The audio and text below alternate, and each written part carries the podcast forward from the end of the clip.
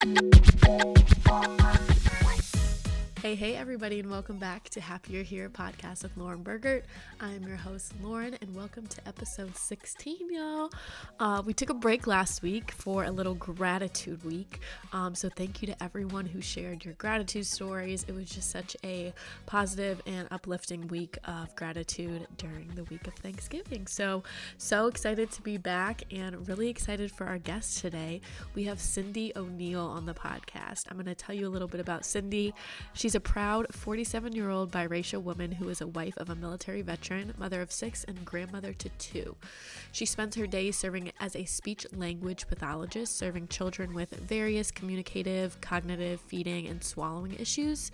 She has proudly been involved with this work for nearly 20 years and has served individuals across the lifespan, helping to affect meaningful change in their life and for those who support them. Cindy is also a proud member of Launch, which is a nonprofit organization dedicated to early exposure to healthcare careers for children and adolescents, especially those in underserved communities, and hopes to inspire and ignite various passions. She also recently partnered with Brown Beauty Magic Royal Events when her daughter joined their cast.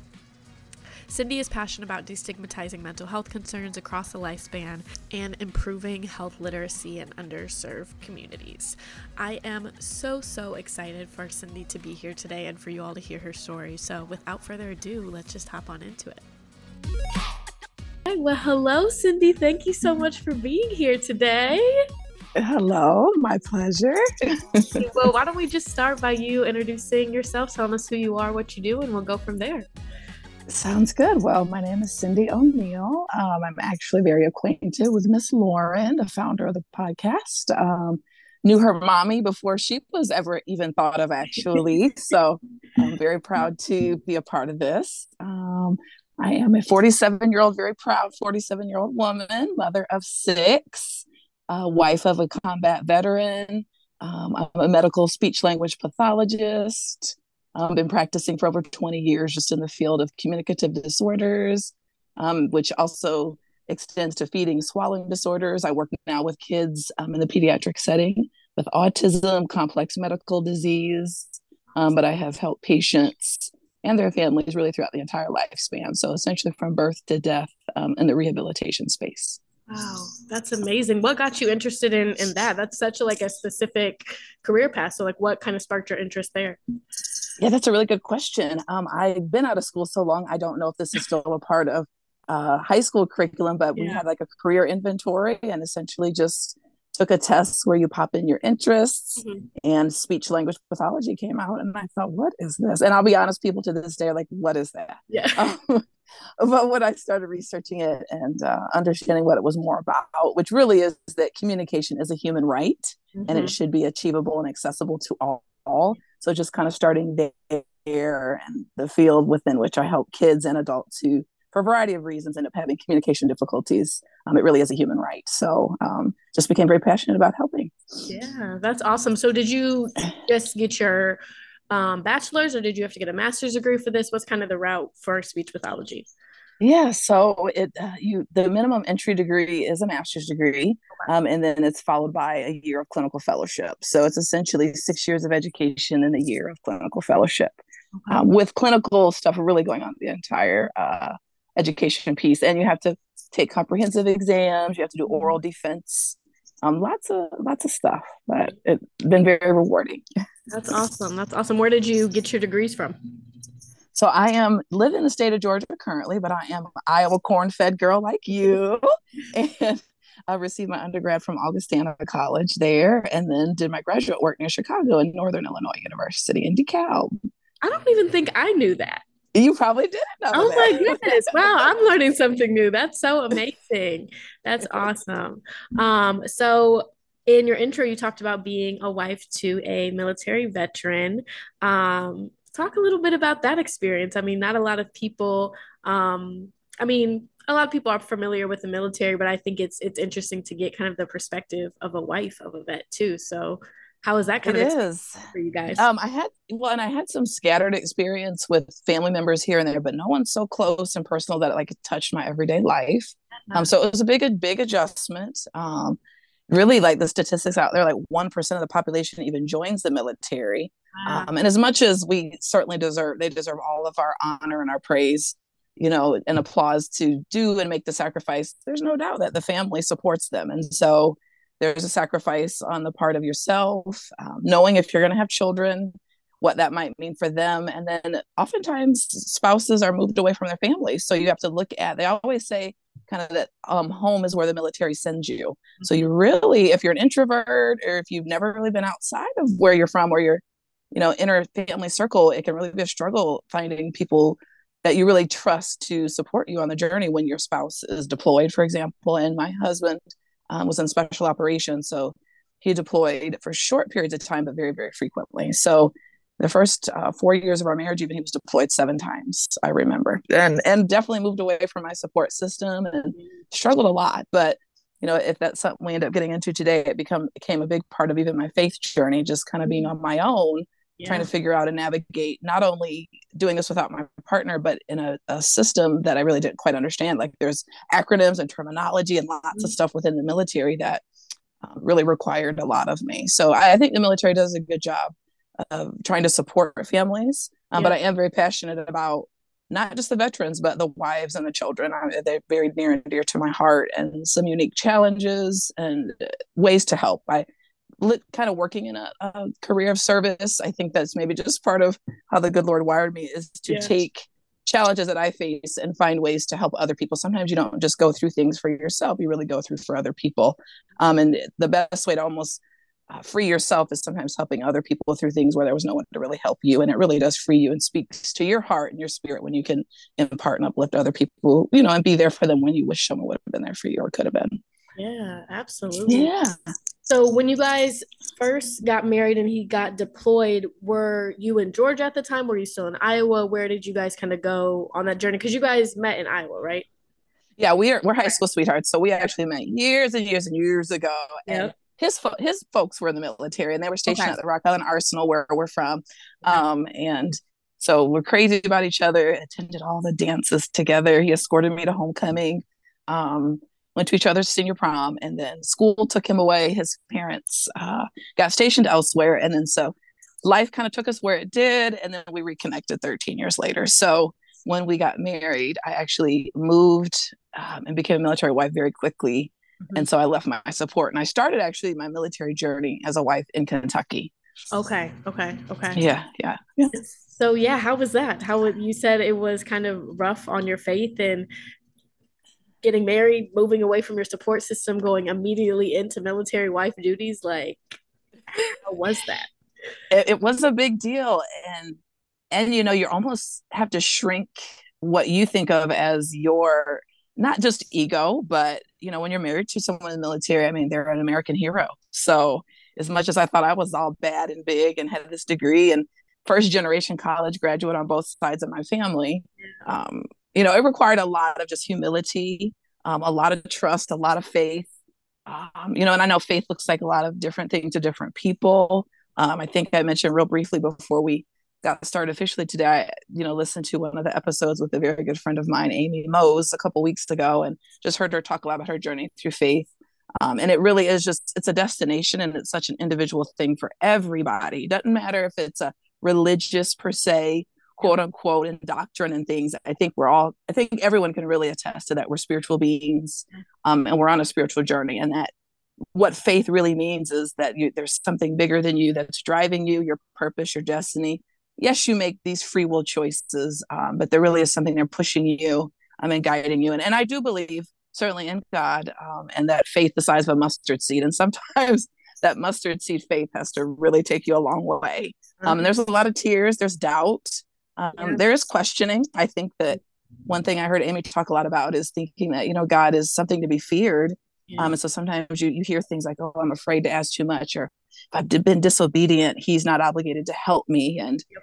I just think being part of something bigger in general and part of the spirit realm, if you will, that there that when you put good out, you are going to get good back. I, I, just really do believe. That. I know some people call that karma, whatever you call it, but uh, it, it, required a lot of faith. Though I felt very alone a lot, um, and then here I am, a mother and a wife who, you know, wives worry about their husbands are going to come home. Um, husbands and wives. You know, women are in the military as well. So, you know, just that that faith, even that my spouse was going to come home, that he was going to be safe, and that I could do this. I wasn't sure there was times I could do it. I had good friends tell me um, sometimes when we had our last baby and he left three weeks before we thought um, he was going to have to leave. I hadn't even gone back to work yet. Baby hadn't been in daycare.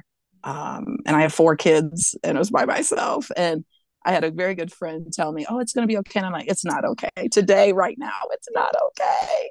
Yeah. Um, and I think it's okay. It's okay to be that vulnerable to say, "What does being okay really look like?" It's a journey for sure. Absolutely, absolutely. Oh my goodness, four kids. Your husband leaves three weeks before he's supposed to. I can't even imagine like that. Yeah. That takes faith, like you said.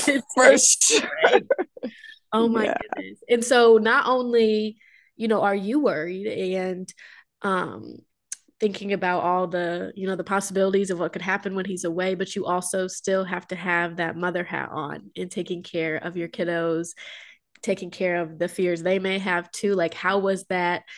navigating both being a mom being a working mom being a military wife like juggling all of those things how was how was that journey I, I think I really learned, you know, I know self care is such a big buzzword, and I like to kind of take it a step further because I think you have to even love yourself, uh, be secure in yourself before you even know how to truly do self care. I mean, caring is important, but there's so much more in that. And again, identifying with what self means, and it it just taught me a lot about myself. I had to not necessarily just reinvent myself, but I think when you you know when you realize there's other people counting on you um, looking towards you. I mean, it can be a lot of pressure, yeah. um, but you do have to, on the, along those lines, definitely spend some time loving up on yourself and caring for yourself so that you can be. I mean, we talk about being the best version of yourself for other people and mm-hmm. showing up for people, which is hard to do when you're kind of operating from half of a cup. So I'm sure there were days I wasn't the best mom. I probably was short on patience. Um, but I did try to enlist the help with good friends. I tried to be vulnerable and open when I could. Um, I think there's times that there's things that military families encounter that even your best of friends, um, your mom included, you know, try their best to understand. But it's like a lot of things. It's hard to necessarily completely understand if you haven't walked in their shoes.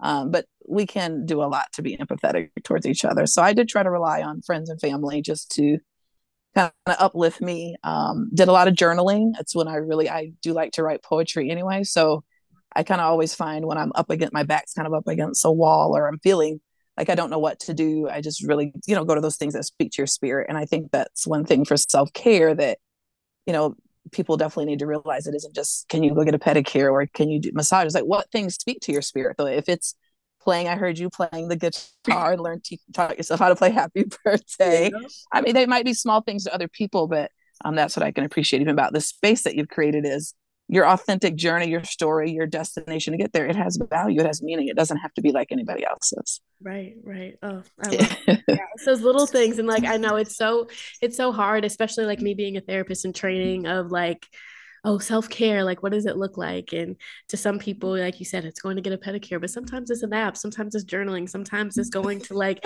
be that person for others, you know, whatever it is. Like, yeah, we need to we need to find those things in in the yeah and Yes, ma'am. And working with kids and their families. I mean, I work in a career of service. You're embarking on the same. Yeah. Um, my military journey, I mean, it just really helped reinforce what I do professionally and then vice versa. I mean, you're caring for other people and trying to talk to them about how to keep themselves positive and going. A lot of times when I see pediatrics and outpatients, I'll tell parents, go to the car, relax for 30 minutes. I mean, sometimes they need to be in the sessions and we educate them about what we're doing. Mm-hmm. Um, but sometimes I'm like, take this time to just go sit and do if it's nothing just do nothing but give yourself even just that mental break. And i think you know of course in this day and age and go go go go go even if it's just taking 15 minutes to sit and do nothing you know i'm not sure some people i know could do that. They'd say what am i going to do? That's the point. Get get in tune with yourself. And i'm not someone who professes yoga. I don't understand all the ins and outs but i can really appreciate some of what it brings. My husband um, when he was getting out of the military uh, joint he was a part of an inpatient program and they talked a lot about yeah. um, yoga and they did a lot of things to help them feed their spirit and heal and so i think that getting quiet getting still kind of stuff is very important for sure Yeah, people that do yoga, I tried it for a little while. I mm-hmm. like it, but it's also like really hard. It's like real yes, hard to do. I'm like, everyone's in there and looks so peaceful, and I'm like sweating to death. I'm like, this is so hard. Like, how do you how do you do this? But, yeah, and if you're someone like I, you know, I don't wear like a, a, badge of anything other than just it's a part of my journey. I have a long long line of mental health issues in my family. I've struggled with it and so i think it was even harder for me like if you're overthinker and you're go go go those those things are great motivators to be self motivated and get you far in your career but when it's time to dial that back it's like oh boy the more i sit and try to think about nothing i'm just I'm really my mind's running crazy yeah. so yeah no seriously oh my goodness um I hear you bring up the topic of mental health. I wanted to ask about that. Um, I think we know as a society a lot of people that return home after fighting in the war, fighting in combat, um, do deal with like a lot of mental health concern. Did you guys have to battle any of that? I heard you say something about like an inpatient program, and you just mentioned that like mental health is a big part of your journey. Um, how have you guys kind of navigated that as a family? Um, I mean, it's you know we try to be open and honest about it. Um, I think you know individual men women, however you identify. I mean, we all kind of go through our lives and our journeys with how vulnerable we are and how much we want to share. And oh, is it taboo? And soldiers, particularly, I guess I would say, wearing their emotions on their sleeve, they really can't. So that goes the that goes the other way when it's time to maybe confront and address yeah. um, what's going on. I mean, we've definitely dealt with some things. I mean, I think some of it is my husband's own personal journey, so I wouldn't dare share some of that. But being impacted by what that is um, as his wife and his children. I think there's a lot of times the kids don't understand exactly what's happening. Um, I don't think many people can kind of understand and get inside of the mind of a soldier what that fight or flight is like, and it's really hard for them to turn the fight off. Yeah. Um, so you know, obviously, when there's dangers that aren't really real, it's hard for them to really decipher what's real and what isn't. Um, we did have some really good professionals help us navigate that. Um, some neurologists, some other people who really spoke to the soldiers to talk to them a lot about what it does to you to yeah. encounter those kinds of things. So, you know, I think with me coming into it, um, because I've had my own struggles with mental health, then I already had a level of anxiety. Um, kind of was wasn't really an only child, but had some wayward experiences and got myself out here where I was kind of functioning and living and trying to figure out life like a child on my own. So it taught me some reserve and some resolve like kind of matching my anxiety with his. I mean, it was just sometimes, I'll be honest, it was a really a recipe for disaster. Yeah. Um, you know, the, the the reason I'm real passionate about some specific things with combat veterans, I mean, I think we've all maybe heard some of the statistics, like 22 a day um, with veterans who commit suicide. Um, uh, and then again, I just I don't know what the wives and children and statistics there, but like our children have been in therapy. I mean, I'm very transparent about that. I have been in and out, but not just stuff related to him. It's also just us trying to figure out how to navigate our loved one who just happens to have these eccentricities that came with uh, war. And you know, interestingly enough, I mean, I think the wounds of war. Most people think of the physical ones, but there's so many mental that it is hard to kind of step outside of their heads a little bit. So you try to give them, you know, space and try to let them, as long as they're willing to kind of work it. I think you have to be honest with yourself and your vet that you are going to need some help and that's okay. And we're here to support you along your journey. Um, but it is important that you try to work this and not just kind of, you know, on a secondary level, just let life take you because you really have to be pretty deliberate about the fact that it's a huge transition. My husband has actually since gotten out of the military. So not only did we deal with um, you know, deploying and all those other things that come with it long days, long nights. Mm-hmm. Then there's a transition back out of a life where that's all you knew for 20 years. And essentially, basically, people gave you your marching orders, to told you when you could go, where you could go, how you do it. Yeah. Um, and you really didn't have control over your own life. So it is a very unique profession in that sense that you have to die to self. I mean, they have kind of seven pillars that they adhere to, and one is definitely selfless service. Mm-hmm. And I mean, I'm very proud of him for that. He he embodies that kind of just as a man. So it's been very nice to be around. yeah. That's awesome. I, I, it makes me really glad to hear that they had such good like mental health treatment after coming out and like the resources for that because i know a lot of the time you hear like some people just don't get it they come home and it's like fend for yourself. So I think that is amazing that they have yeah. that. Are you guys seeing like more? I know you guys are a military family, so you kind of have the inside scoop. Are you seeing more um, emphasis on kind of destigmatizing mental health in that community? And what has kind of your experience been? Yeah, I think there definitely is. I've tried to be an advocate and passionate, you know, and put my passion into it and search out programs locally. And the government, I mean, the military does have lots of programs when you're active duty and retired. It can be hard to find. And I think part of what happens is there's a lot of spouses that don't work for a lot of reasons. I mean, we just talked about when your spouse is deployed, you're the only other one there, you got three or four kids. It's hard to navigate a full time job too. So, for a lot of reasons, women and or just spouses in general can become very isolated to either get out to meet new people and or to be exposed to what is out there. So, you know, I'm very passionate myself about outreach, and I've worked in community action actually between undergrad and graduate school um, as a side.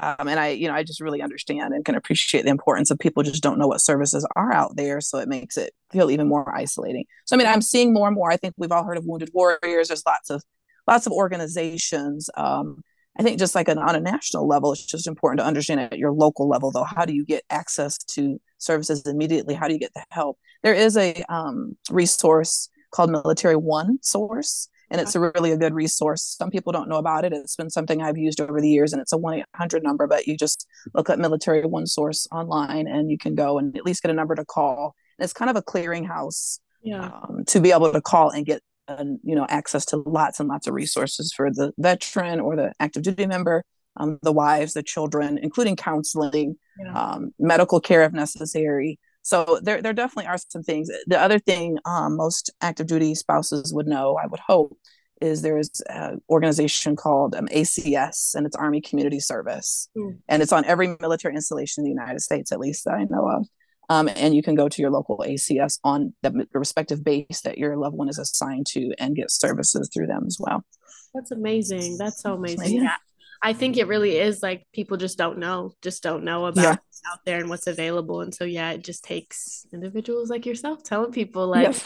these are the places you go, y'all. So that's yeah. that is amazing. Yeah. Thank you for being so open and able to share all of that. I think it's amazing and i know it's not easy and it's hard and it's a battle. I think mental health spiritual journey whatever kind of health we're talking about emotional physical spiritual like it's it's a lifelong journey and you're going to constantly be navigating it but you guys are doing amazing. Well thank you thank you and, and i guess the other thing kind of to piggyback off when you think about the mental health part like you know i know you're going into a, a profession and are currently really in it of service and because I have been in for 20 years, I'm really passionate about sharing with younger people getting into a lifetime of service that you have to kind of be long suffering. You have to know that when you're helping others, as much as it does really serve you and gives you life, and of course, we all want to get paid, but they could pay you millions of dollars. But I can tell you 20 years later, it's not just the money. Like you have to have a passion for it. Yeah. But in having that, you have to really be mindful about taking that time for yourself too, because you're hearing lots of people's lives, their stories, to kind of be an empathetic listener, to be there to help and to care, but not absorb those things into your own spirit so much. They're like, wow. I mean, it, it's it's definitely a battle, but I think it's something you have to be cognizant about early on about being deliberate with your exercise, with things that just help you release. Um, because we deal with a life of service, we're not dealing with just numbers, and we certainly need people to do that. Uh, but when you're dealing with human beings, we know the complexities and intricacies of individuals. So it can be a lot. Um, yeah, I'm you know real passionate about my profession. We you know touched on it a little bit, but um, you know, as a speech pathologist, it, like I said, people sometimes like, what is that exactly? Yeah, what is it? Yeah, and tell us about what our title. Yeah, yeah. I mean, our speech language pathologist is actually my title, and okay. in and of itself, we hear the speech, we hear the language. It's really all communication, um, okay. you know. But there's so much more to communication than words, right? There's nonverbal, there's body language. Um, you know, obviously, I'm closer to 50, so I can remember a time when phones didn't exist. um, and and as much as I do appreciate technology, you know, the communication message is certainly impacted by texting and social yeah. media and and so i've struggled with that a little bit on trying to navigate you know as a communication professional how that may or may not impact what i do um, and just seeing what it's done to the thread of families and people how they communicate um, but but as a speech pathologist we um, you know again help anybody who's had difficulties as a result of strokes, um, Alzheimer's disease, which is just one type of dementia. It's kind of a passion of mine, the different dementing illnesses, yeah. um, motor vehicle accidents. Um, but we also work with swallowing, which is actually one of my first loves of my profession is swallowing rehabilitation. Okay. So if I have someone who's had head and neck cancer, um, mm-hmm. someone who's fallen, hitting their head, and they get what we call subdural hematomas, mm-hmm. um, causes brain altering um, illnesses that impact swallowing and communication. Yeah. Um, we we are the ones that kind of rehabilitate all the musculature so that people can swallow safely for adequate nutrition but not choke to death essentially. And so we do that from birth to death. We work with individuals across the lifespan with that. Wow that's incredible. I did yeah. Not, yeah i'm learning something new. I did not know like when you think about it it's like oh i'm gonna come into the schools and like help with like language but that's like so that's much, right. Yeah. That's right. And that's a part of it. That's a part of it. Yeah. like in the schools we do we work with kids too that don't hear. Like i have a little girl mm-hmm. who's got cochlear implants so she was born deaf. Mm-hmm. um so helping her learn how to recognize speech sounds from other sounds and then form whether it's sign language or learn how to verbalize mm-hmm. um, but then yeah in the schools you work with kids who have reading and language disabilities and how language has impacted the way they read and write and spell um, and then in the private sector like i said working currently without patients, mm-hmm. work with lots of kids on the autistic spe- on the spectrum okay. um, so yeah lots and lots of kids and the big you know one of the number one things that kids on the spectrum really experience isn't always just delayed communication it's what we call pragmatic challenges and so those are more social emotional challenges and that can come from whether it's trauma it can come from an immature social emotionally developed system if you're premature babies um, i've seen babies that were born as early as 23 24 weeks wow. um, i'm st- they're still getting rehabilitation until they're five six seven years of age because they're kind of delayed globally yes. so the the pragmatic or the social part for a lot of the kids on the spectrum becomes kind of understanding eye contact, understanding when to say what. I mean, we might describe those kids as socially awkward. Yeah. I would we call we we like to refer to those children as neurodiverse, yeah. which we really are all neurodiverse. Mm-hmm. Um and so it's just it's been a very rewarding profession and really within the context of being a military wife what's been beneficial for me is you know spouses you know if we pick up and have to move it's yeah. not always easy to find a job but thankfully um, in the healthcare professions, we typically tend to tend to be able to find jobs pretty pretty easily. So I've always had a job really before we ever landed at our next duty station. So that's amazing. So have you been in like different settings, like school settings, hospital settings? I heard you say outpatient. Yes, okay. ma'am. Okay. Been in, oh goodness, I've managed kind of inpatient treatment um, rehab, okay. outpatient. I've done home health. I've worked in the school setting um, worked in skilled nursing facilities, which are like subacute rehab. Um, and then now, most recently, outside of the school system, that in um, private outpatient pediatrics. And so most of those kids have medical complexities, lots of syndromes, Down syndrome, autism, um, kids who have dyslexia, dysgraphia, which is issues with writing, um, learning disabilities globally, um, cerebral palsy, just lots and lots of different um, conditions that really require lifelong rehabilitation honestly. Um, and and you know and kind of in that regard here i am a biracial woman which i do identify myself as. That's kind of a whole other topic we get into. I mean my, my profession is really underrepresented um, and it has been over the years. It's growing um, a very very small portion of the population i serve do they get to see therapists that look like me? Mm-hmm. um, and i'm on the lighter end of the spectrum so um, but I'm real passionate about that too. I mean, I do belong to a couple organizations, one in particular called Launch. Um, which that, you could go yeah. to yeah you could you could go to launchaugusta.com um, but it's really it's an organization of other healthcare professionals we've got pediatric neonatologists who work with babies who are really sick in utero um, dentists anesthesiologists um, flight paramedics myself audiologists like it really what it stands for is um, leaders and adolescents uniting um, for careers in healthcare. Mm-hmm. Um, and so, what our aim is is to give early exposure to kids um, about all the different career paths, give them good information about how to get into school, what it entails, setting them up with financial information on how to pay for school, how to test, take, study. And really, one thing that kind of sets us apart is we really predicate ourselves on hands on. So it isn't just sitting in a classroom and hearing a lecture you we, we've got launch academy which is there's four saturdays um, throughout the year uh, january through april where the kids they had to go through an application process but then they're at one of our local hospitals. Um, last year they got to actually take they, they themselves got on and off like the flight uh, that came in when you're on the different medical flights. Mm-hmm. they've been in the operating room.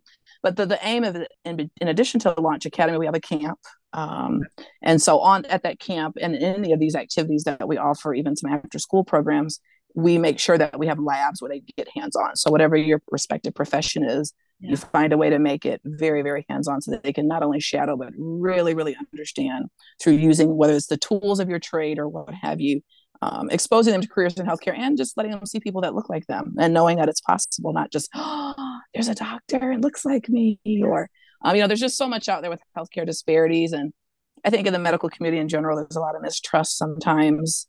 Um, so all that stuff I'm very, very passionate about, just access to healthcare and um, promoting diversity in the professions for sure. Yeah, that's amazing. Oh my goodness. So are a lot of the um are all of the like medical pro- professionals like people of color or is it just like a wide range of people that are like working there we are definitely open to lots okay. you know anybody and everybody and we've certainly had folks all across ethnic and cultural backgrounds yeah. um, but there's no doubt that some of our heart really is into um, underserved communities and communities yeah. we know that we're at, at vulnerability and, and, you know if you think there's health disparities just from that standpoint there's definitely disparities sometimes with just the outreach you know, I think a lot of people think that the healthcare professions are terribly expensive to get into, and they can be. I mean, it's being honest.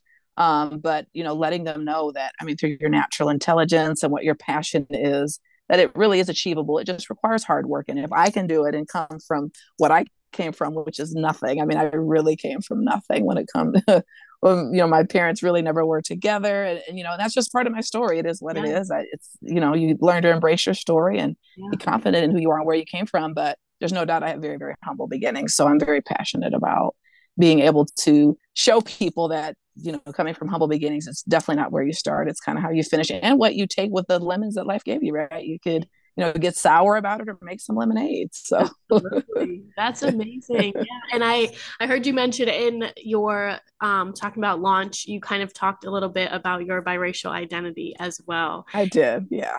Um that being a big part of who you are and also like being able to show people like yeah i'm a person of color in this field i can do it but also I know it's hard being biracial. It's hard being a person that identifies with two different worlds. And I know that's kind of been a part of your journey too.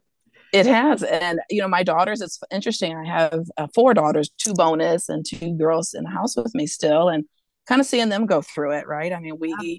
kind of are all over the the place with our double blended family and our backgrounds um, so we have different hues to our skin tone and you know my one daughter in particular is really pretty bright and you know she she dealt with some things both of my daughters have and so kind of understanding you know that their journey is not mine i don't have to live vicariously through them but it's kind of interesting that 20 30 years later there's still some very uh, similar things that they experience. I because i think there's absolutely nothing wrong with i identify as a woman of color i'm very proud to be and i'm also very very proud of my mother very proud of my mother. She you know by all intents and purposes of the world is not a college educated woman it didn't matter to me. She I, I said this when I delivered her eulogy. Your mom knows this too. That um, you know, I feel like she had the capacity to love without conditions, like someone I've never met before. And coming from all the adversity she faced to still be able to have such an exuberant spirit, to me, that's what it's all about. I'm not leaving this earth with these credentials, yeah. with anything on my back when I go, but I do know, you know, I mean, there's those old adages that people remember how you made them feel. And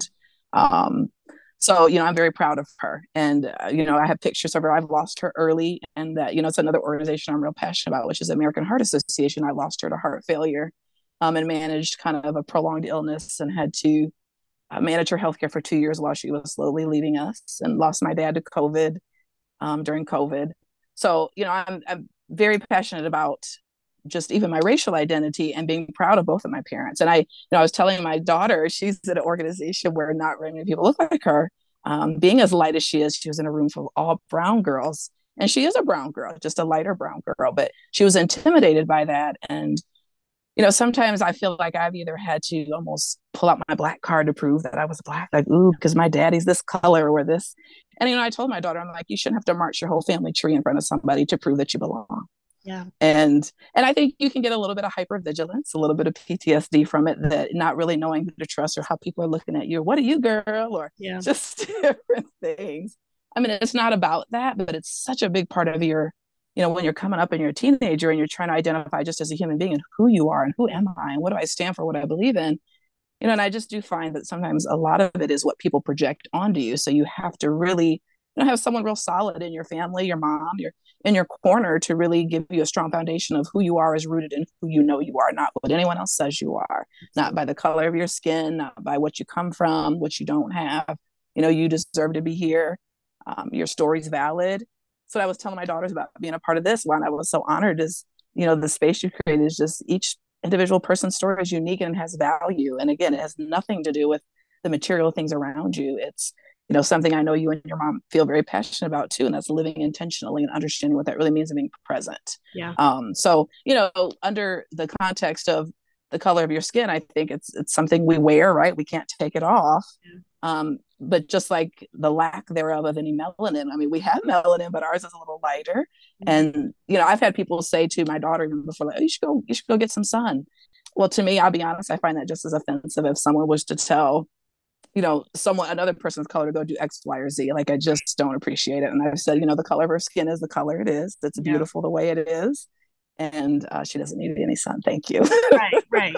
It is so crazy. Like I don't know if people know how genetics work. Like there's people that have the same mother, same father, and have completely different skin tones, completely different hair textures. Yes, like, just genetics, you know. And so it is. And I feel like how we're growing in our society too. People are becoming more and more racially ambiguous, and it's like we're just living in that world that like you half the time people don't know what I am still. They're like, Are you Hispanic? Are you Hawaiian? what are you? And I'm like, I, am just here, you know, like it's just I'm Lauren. I'm right. Lauren. Like, yeah, right. oh my goodness. And I feel like with social media too, um, I think I would I when I was growing up, like it was just the beginning phases of like Instagram and Facebook and Twitter and all that. But now, like, kids are so immersed in TikTok and Instagram yeah. and all of that. And there's so much of a pressure from social media, I think, too. How has that been navigating that with your girls? Because I'm, I'm like, how old are they now? They're like grown. I feel like I see the yeah. picture of them the other day and I'm like, wait, what? yeah 16 and 13 are the girls and of course there's boys too but so they're right in the middle of teenage pressures yeah. and and like they both i mean they do have different texture hair and so you know when you get into school it's do you wear it straight? Do you not? Do you embrace your curls? And people will say you shouldn't wear it like that or you know it's just interesting because even like body type like, like right? Like we're sisters through and through and we've got certain attributes that look like sisters and then others that don't. But you know you don't need that overanalyze but that you're right with social media on top of just identity yep. you know racial and ethnic identity is just one part of how we identify and know, I think it's important to you don't have to put all your stock in it, even you yourself, depending on if other people rejected on you or not. Just one part of who you are. It doesn't have to be the biggest part of the, the part that you speak the loudest from, but you also need to be proud of it as well. So, you know, it's interesting too, moving from the north to the south, because I live in Georgia now. Like, I mean, some of the earliest, obviously, origins in our country of African American and Caucasian relations are they're not good, and they they originated in the South. And you know, growing up north, I mean, people even to this day like, "You're from where? Iowa?" They're like, "There's black people there." I'm like, "Yes, there are." yep, yep. Um, but down south, I mean, their folks are on either end of the spectrum, very, very polarized with their views towards each other. And you know, there's times for me since it's kind of been my whole life's identity to. I, I was raised by my mom's side of the family, the Caucasian, the white side, and but was very involved with my dad's side. Um, so I know I, am sure I lived a different way with the way just things went on in my household. Yeah. Um, but you know, by this time at 47 years of age, living through again with my children and through social media, you know, I'm kind of ready for the conversation to take a little bit of a shift from more just black and white relations to human relations and people really showing each other common courtesy, having mutual respect for each other, um, being kind to one another.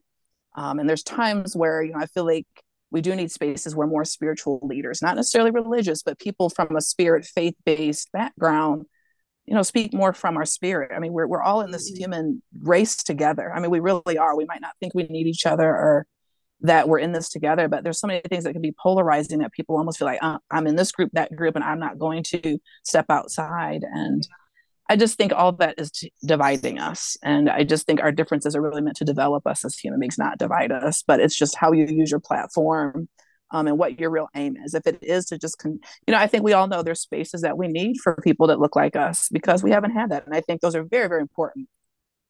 I just also think it's equally important to have people who are courageous enough to want to reach across the aisle, so to speak, and be willing to have those tough conversations and have the real communication that's necessary to cause real change. Absolutely. Yeah, we de- we definitely yeah. need that in our world today. we need community and togetherness and just a little bit of love for just like the human spirit cuz no matter what that's right. going on on the outside, we all are the same inside and we're we're all in this together and i feel like yeah we need each other more than ever right now. Yes we all bleed red and our hearts all beat the same and when that heart stops beating it stops beating. So we're all gonna we're gonna leave this earth at one point. Yeah. so it really is what you do between those dashes, so to speak. absolutely, absolutely. Well, oh my goodness, thank you so much for just sharing. You've shared so much, and I'm just so thankful for you coming on here and sharing your story and all of the things that you are passionate about, your career, your family, mental health. Um, you're you're doing it. You're doing a lot, and I'm so like just happy to know you. Um, and yeah, is there anything you would like? To leave the people with? Any words of wisdom, any last minute gems that you want to drop? uh, I just I think patience really is a virtue, and I know it gets overlooked. And we're in such a world where it is so easy to be in the hustle and bustle, and you're on your phone, and there's social media to check. But again, along with your living intentionally, which I know is so important to you and your mom for so many specific reasons, I think we've got to be patient with ourselves and we need to be patient with each other. And I think patience is a real starting point to opening up the door to mutual respect and kindness and consideration. Um, and just really getting back to people knowing that they need each other and understanding it really is okay to need people. And even people that might not look like you or that you came from, they're not blood. Um, but just being open to the fact that people do care. And, and if you sow a little bit of just a little bit of kindness you know, it really can go a long way to speak in other people's lives. Yeah, that's amazing. Well, thank you so much for being here. I'm so, so thankful for you and your story and your family. Um, I'm just so happy to have you here. Yeah, thank you so much. And I wish you all the best with all your future endeavors with the podcast. Thank you for having me. Thank you.